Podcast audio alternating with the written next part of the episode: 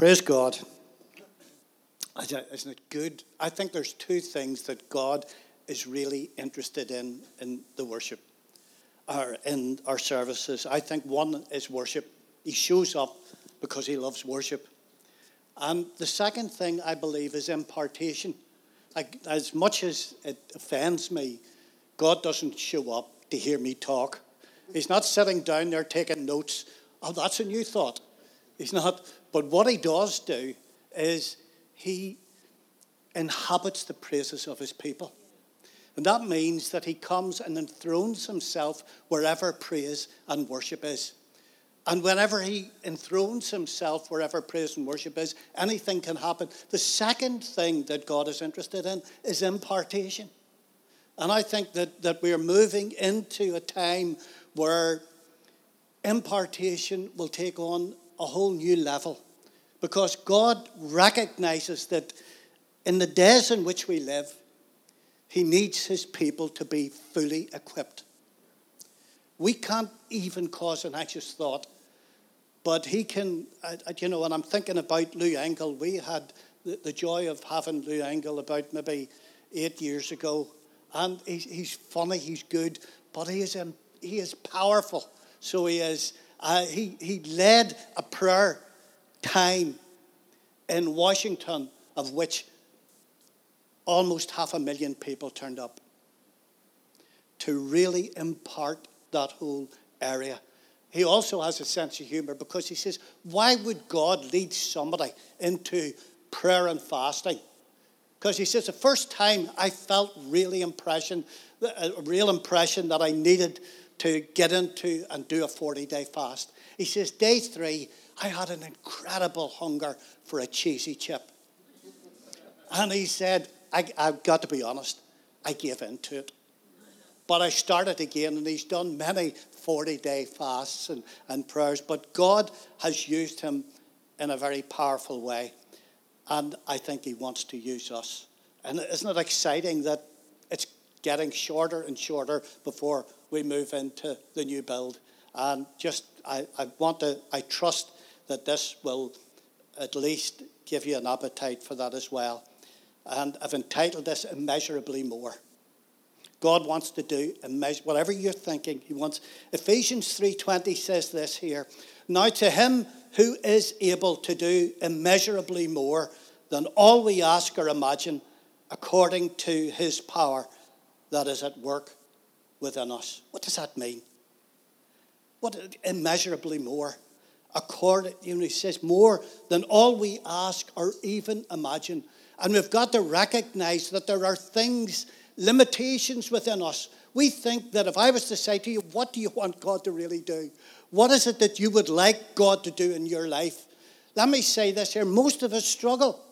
And, and if, if we come up with something, let me say this here it's way down here as far as God has for you. It's so low that, that literally God is saying, that ain't worth my while turning up for. And now, uh, to him who is able to do immeasurably more than all we ask or imagine, according to his power that is at work within us.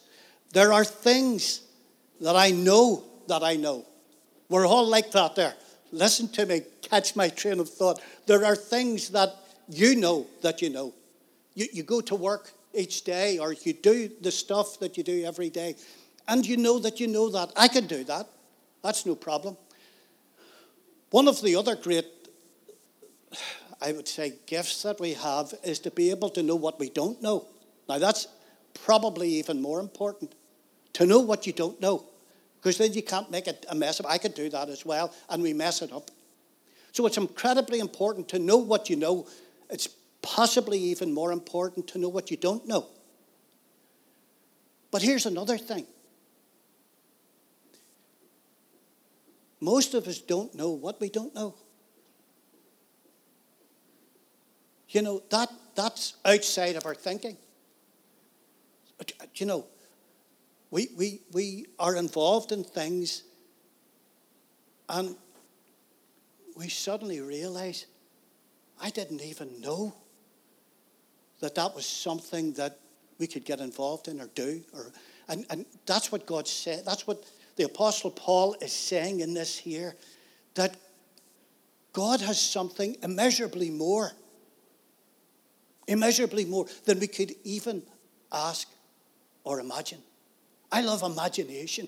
You know, most kids that are born have wild imaginations. They don't, you know, with they don't have dreams of sitting behind a desk and doing administrative work. They want to be Superman. They want to be a, superhero, something like that. That's their imagination. And, and that's something that was put into them. You know, don't lower yourself. But you see, to some degree, and there was a word that was given this morning about how that the enemy wants to diminish our desires and our hopes. And then he rises the risks that are involved in that to just put us off and say, You could never do that.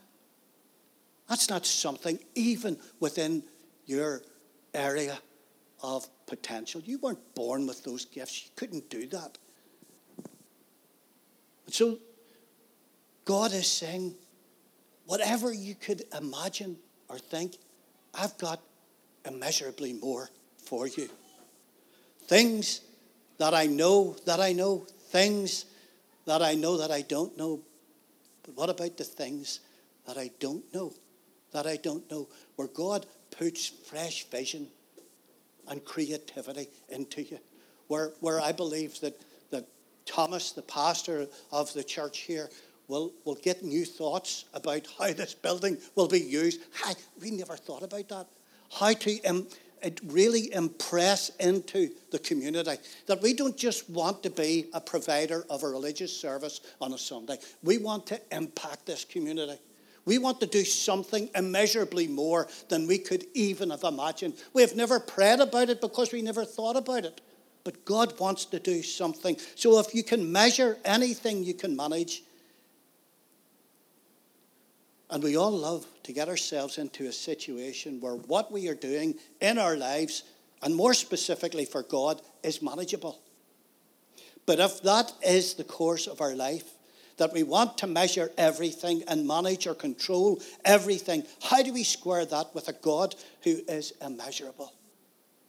Or a God who says, My measuring cup is so much bigger than your managing skills?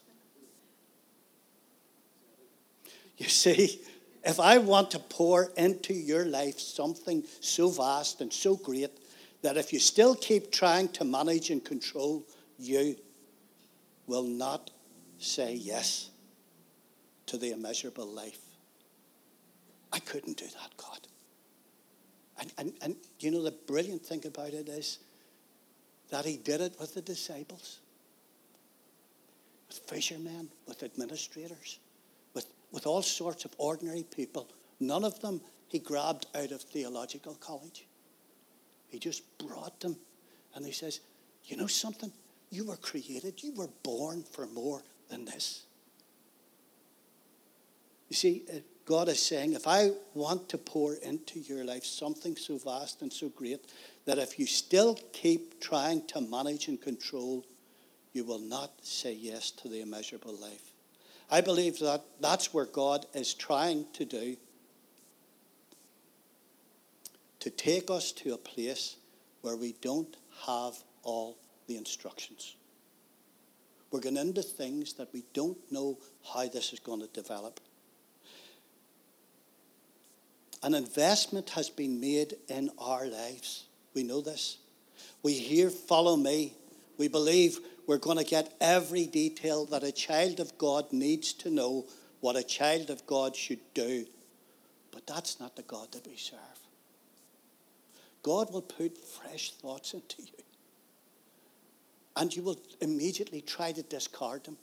That's not me. And he's not going to give you even instructions to do it. He's going to say, just step out in faith, and I'll do the rest. Just step out in faith. There comes a point where God will invest something in you and He puts an expectation on you, but He step steps back and He doesn't even whisper instructions to you. What do you do when you're confronted by this dilemma? Sad to say, I, please, many Christians, many Christians turn up on a Sunday and they step into a like a flight simulator. And they go through all of the emotions. And my, the worship was just really brilliant this morning. But we think we have done something in that. So we step into the flight simulator. We literally get the thrill of it. We give the, de- the devil a real good beating in our worship. And then at the end of it, we step out of the simulator and we realize we never even took off. We never left the ground. It was just simulation. And God wants to take us, and that's why He's saying, we can get the buzz sometimes from it and think that that's all there is. And that's where I believe that, that this church will go, and, and it will not just bring a word of encouragement or word of motivation or something like that, but it will be followed by impartation that will say, You see what you heard this morning? You can walk in that. You see, it's not difficult to reach the community, it's just really hard to change the church. Our cities are longing for life, but to reach them, we have to reposition our churches. Alan Scott says this here the next move of God is not a movement in the church, it is a movement of the church.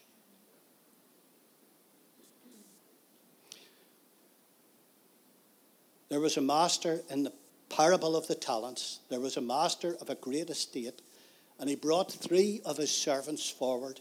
He didn't tell them what to do with what he gave them. He just deposited it, he invested it into them.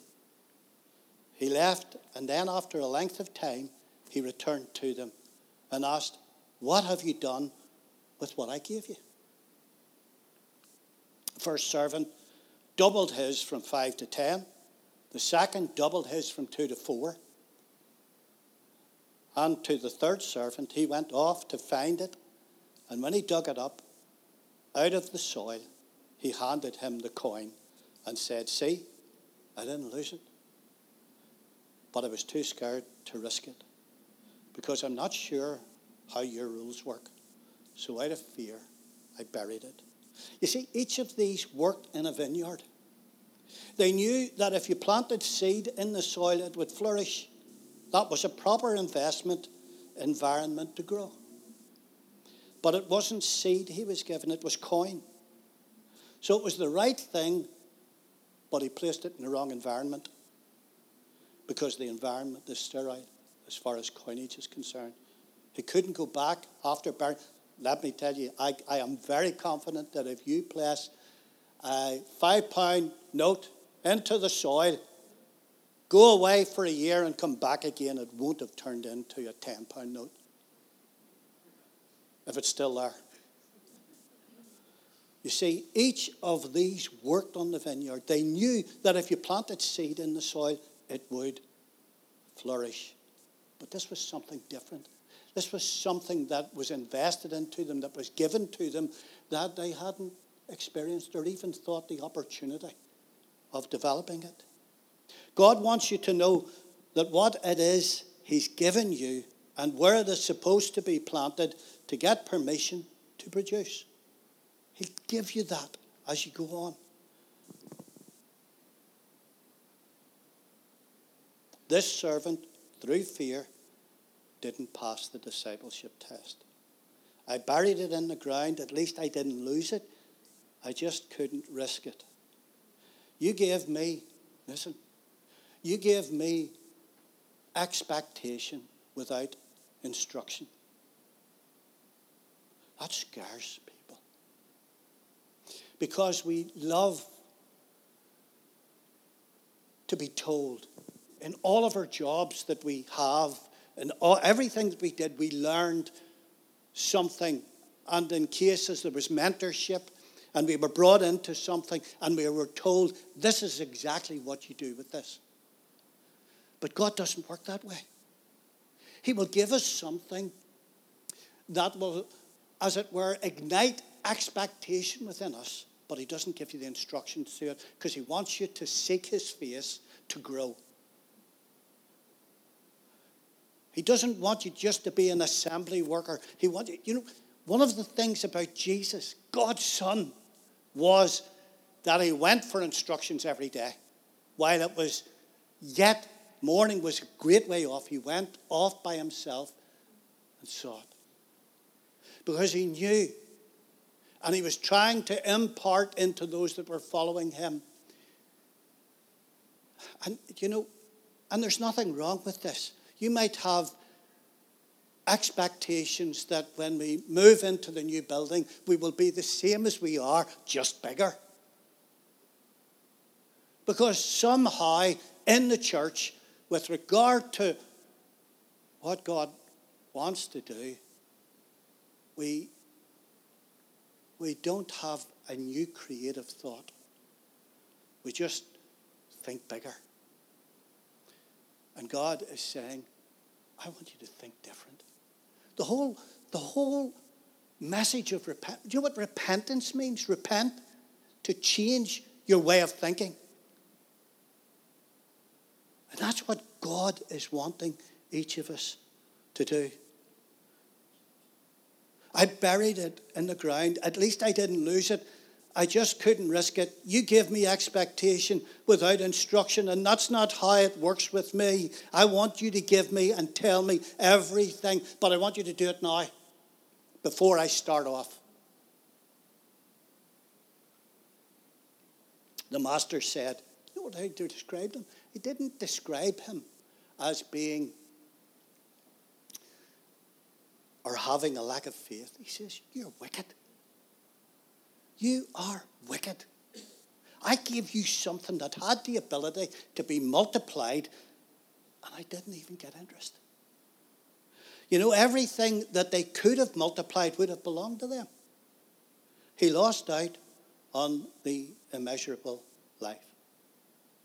We measure by finding something's limit or its edges. The first message that is sent out of the world about us are measurements. How, mo- how much does he weigh? You know, what length is she? She has long fingers. All of those things. But there are many things we can't measure. Some of them delight, smiles, forgiveness, passion for a cause.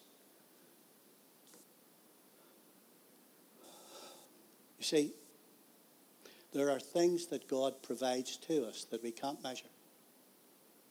Here's one Ephesians 1 18 and 19. And I pray, and that's the amplified version, I pray that the eyes of your heart, the very center and core of your being, may be enlightened, flooded with light by the Holy Spirit, so that you will know and cherish the hope, the divine guarantee, the confident expectation to which He has called you, the riches of His glorious inheritance in the saints, God's people, and so that you will begin to know what the immeasurable and unlimited and surpassing greatness of his active spiritual power is in us who believe. These are in accordance with the working of his mighty strength. Stuff, you know, you think if I could do this, I, I would feel much more purpose to my life or much more fulfillment in my life. And God is saying, You aren't even close. I want to do so much more. I want, I don't, Downpatrick doesn't need a bigger church. And I'm saying that, yeah, we want a bigger church. Okay. But what it does need is a church on the move that will impact, that will get out of the building, that will flow into the streets, that will bring not just a message of, and that doesn't happen except through impartation. so incredibly important. Ephesians 2 7. And he did this so that in the ages to come he might clearly show the immeasurable and unsurpassed riches of his grace in his kindness toward us in Christ Jesus by providing for our redemption. And to know this love that surpasses knowledge, that you may be filled to the measure of all of the fullness of God. Do you ever feel, I have, God, I can't take any more? Do you know what happens when you do feel that there? He increases your ability to be. It's like a, like a balloon. You blow a balloon up, and that balloon is 100% full of air, whatever size it is. But you keep blowing it, and it just increases in capacity. It's always going to be full, but it can be full in a very limited way. It's much smaller than what it should be until you keep putting more and more in it.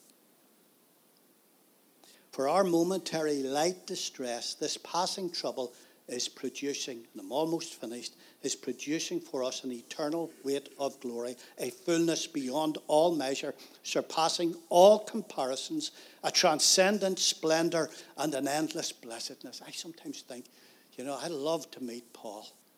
I'm, I'm sure there is probably going to be some sort of a a waiting room and you get a ticket and it'll probably say one million and one. There's no such a word as one. Sorry about that. But it'll be a long queue because he has such an incredible grasp. He had such an incredible grasp of this that he is writing about. And he, and he talks about the, the, the tough times that you go through. Let me tell you something, folks.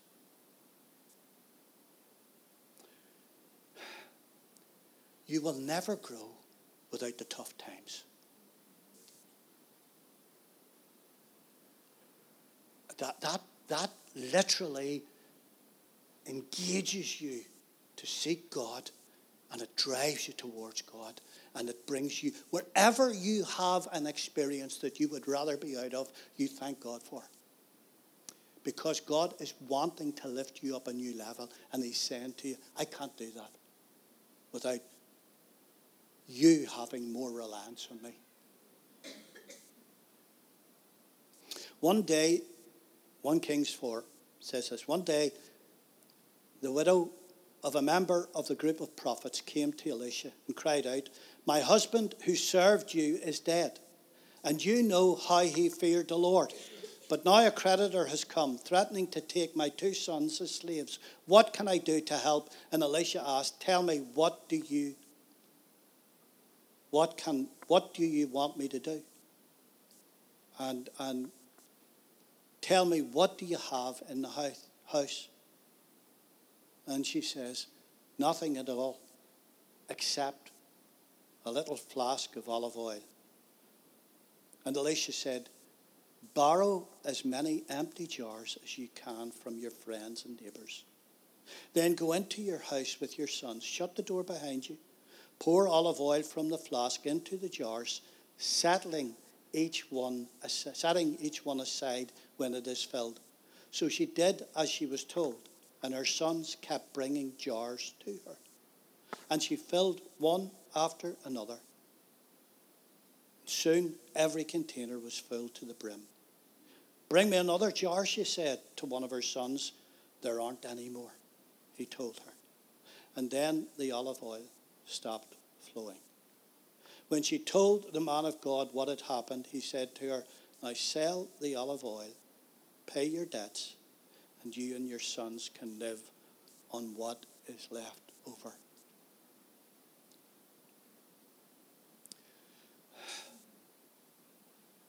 I don't think that she would have sent them out and said, Give me your best jars.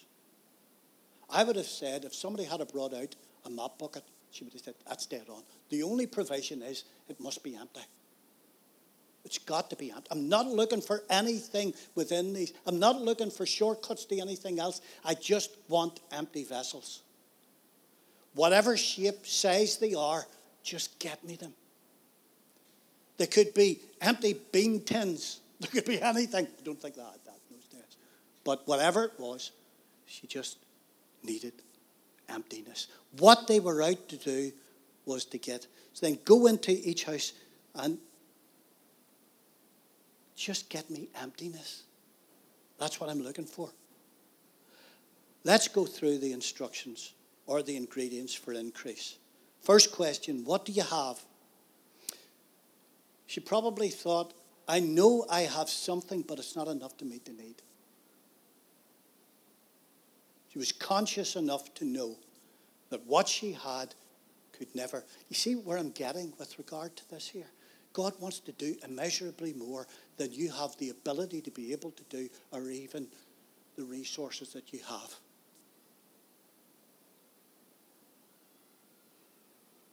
But the one thing that she needed to do was collect emptiness.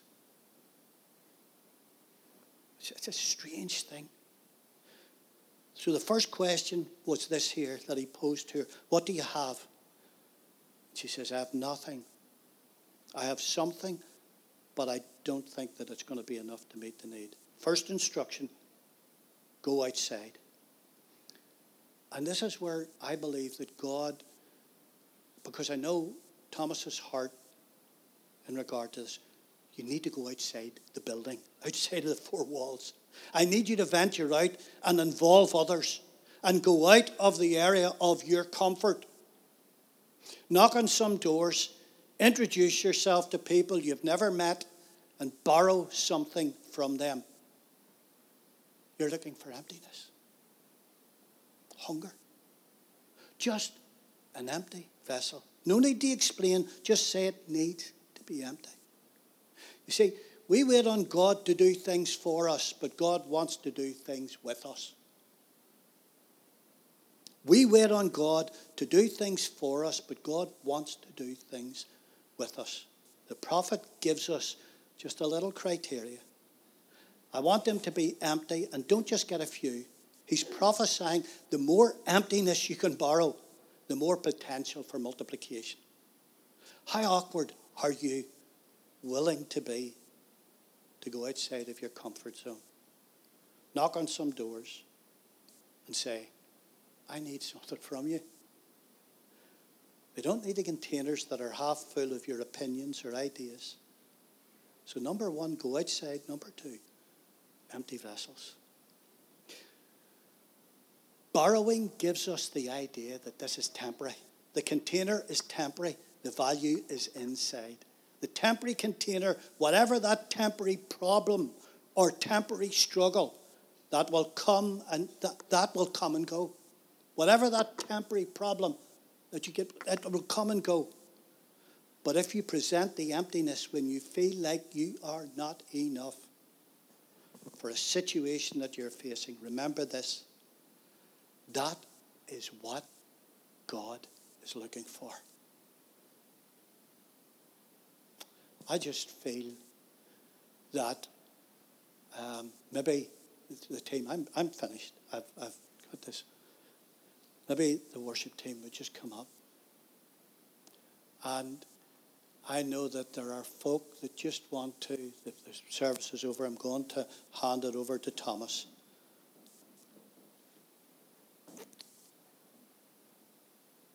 But God wants to do immeasurably more. You might think your limitations are within what talents or giftings that you have. Now, that's good. That can be identified. We see that in the worship team. That's not a problem. But there are things that God wants to do in your life that you never even thought you could do. He's that sort of a God. He wants to do immeasurably more. Unto him who is able to do exceeding abundantly beyond anything that we could even imagine or ask. I have a pretty good imagination. And I'm sure some of you have as well. But it doesn't come close.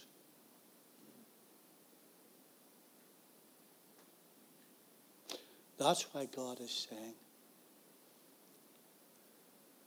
there are things that you know that you don't know. There are things that you know that you know, but there are things that I want to give into your life that you don't know.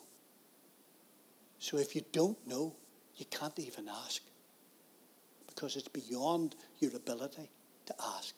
But you know the great thing about it is, as your heart hungers for it, God pours into it. And He brings revelation. And He brings insight, insightfulness. So that, what is it? What is it that you want? Could you surpass your child's imagination who comes and dresses up in the Superman outfit and just believes I could be that? I could be that.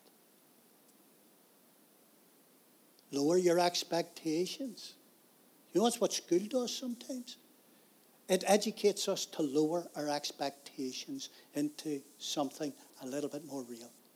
And God is saying, that doesn't gel with me because I want to do immeasurably more than you could ask or think or imagine. Bless you. Why don't we stand?